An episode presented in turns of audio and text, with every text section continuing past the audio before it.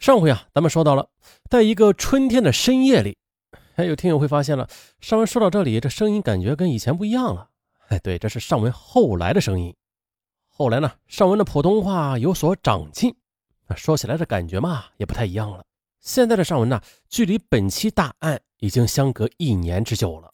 这是未来的尚文提前来给大家问声好，问完之后，曾经的尚文还得回来。咱们一集一集的，慢慢的去体会大案以及上文的变化。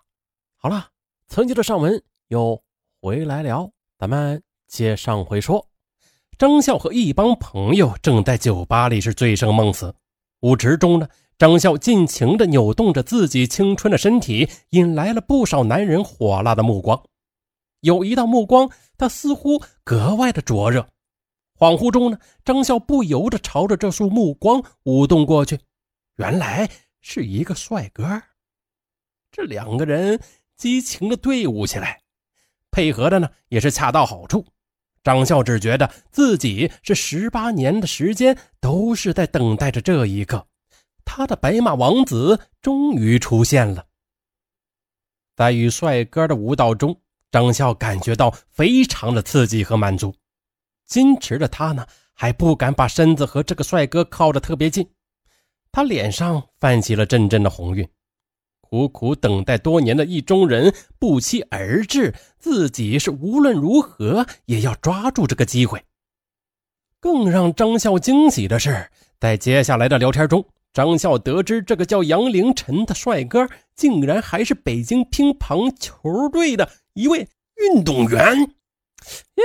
你这么一惊一乍的干啥呢？你，北京，北京，北京啥没有？呃，我这是替张笑惊讶的。哎呀，不得了啊！运动员呢？他与国手王励勤、张怡宁等奥运冠军是无话不谈的朋友。张笑顿时对他刮目相看了，同时呢，也增添了几分好感。等到自我介绍时。张笑为了不让杨凌晨小看自己，便说自己呢是一家房地产公司老板的女儿，现在呀正在父亲的公司里工作呢。在北京，房地产公司的老板几乎可以和亿万富翁画上等号了。何况眼前的这个年轻靓丽的女孩还是个女模特，这更增添了杨凌晨对张笑的好感。再加上张笑呢，他谈吐得体，身上很有一股时尚女孩的味道。相信缘分的杨凌晨也是眼前一亮，这个富家女莫非就是自己心中的白雪公主？分手时，两人当然没有忘记相互留下电话号码。在接下来的几天里，杨凌晨的音容相貌始终在张笑的眼前闪现，他再也忍受不了相思的折磨。他不顾少女的羞涩，打电话约了杨凌晨。面对主动投怀送抱的多情女子，杨凌晨心中是一阵狂喜。遇到房地产老总的女儿，就等于推开了金库的大门。爱情的火花越烧越旺，张笑和杨凌晨很快的便坠入了爱河。年轻人的爱情就像是快球一样迅速。他们闪电般柔情蜜意起来，杨凌晨很大方，带着张笑出去玩和买东西，时常常的都是大手笔，让张笑很有面子。朋友们呢也很羡慕他找到了一个有型有款的男朋友。陷入初恋的张笑决心要把自己的一切送给心爱的杨凌晨，但是张笑笑明白自己根本不是什么房地产老总的女儿。父亲呢，不过是一个普普通通的工程师，而杨凌晨呢，却是不折不扣的乒乓球运动员呐。张笑觉得自己配不上杨凌晨，他最最担心的事情就是杨凌晨一旦知道了自己的内情，会不会转身离去？张笑他固执的相信杨凌晨对他的爱恋，自己已经把一切都给了这个男人，就应该紧紧的抓住这份爱情。他觉得，无论杨凌晨对他有什么需要，他都应该竭尽全力的满足他。张笑梦想着杨凌晨能够赶快的把婚纱披在自己的身上，牵手踏上猩红的地毯。就在有一次闲聊时，杨凌晨告诉张笑：“啊，你问我喜欢啥？我呀，我最喜欢保时捷跑车了。做梦啊，都想有一辆自己的保时捷跑车呢。可我不像奥运冠军那样有钱，等我有钱了，一定买一辆保时捷。”看着男朋友那无限向往的神情，沉迷在爱河中的张笑，他不禁想：如果自己送给杨凌晨一辆保时捷的话，他一定会更爱自己的。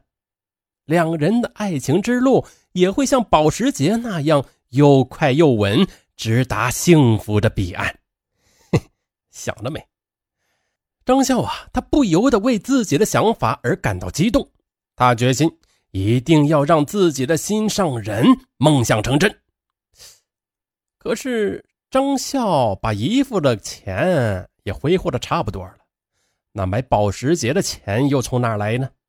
张笑再次想到了自己的姨父赵卫国，他呢决定故伎重演。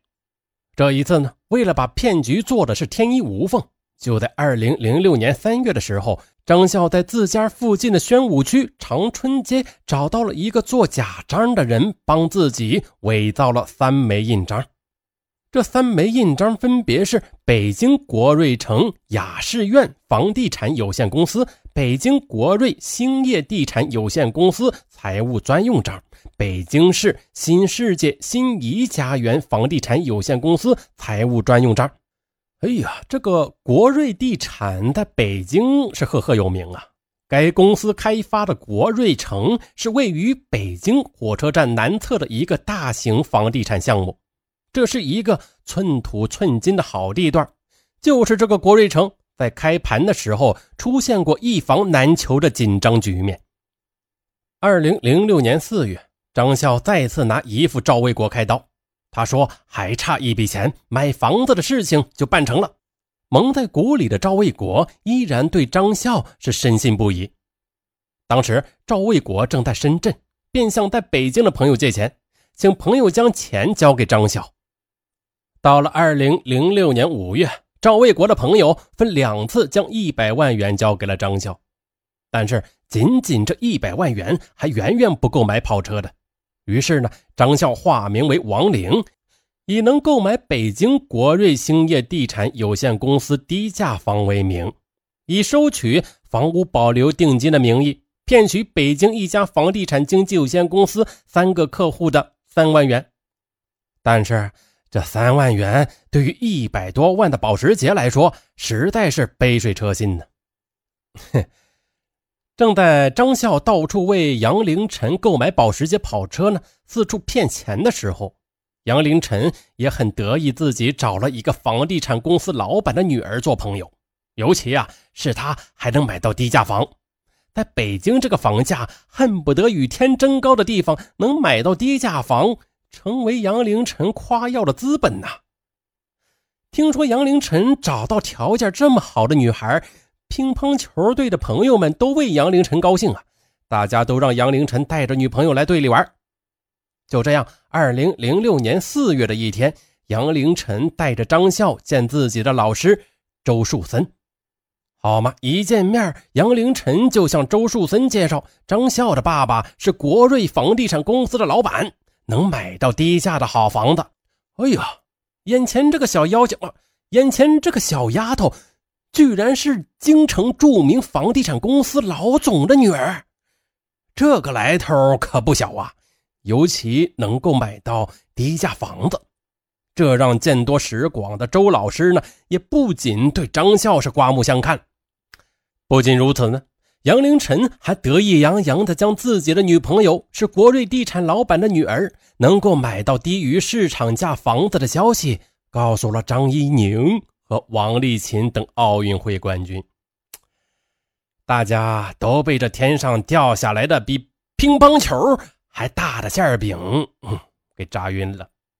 事实证明啊，只要天上掉着馅饼，不管是多大的馅饼，都得三思而后行啊！各位听友们，记住了。只要你们不相信天上会掉馅饼，你们就永远也不会上当。这是真理。欲知后事如何呢？咱们且听下集的《大舌头说大案》。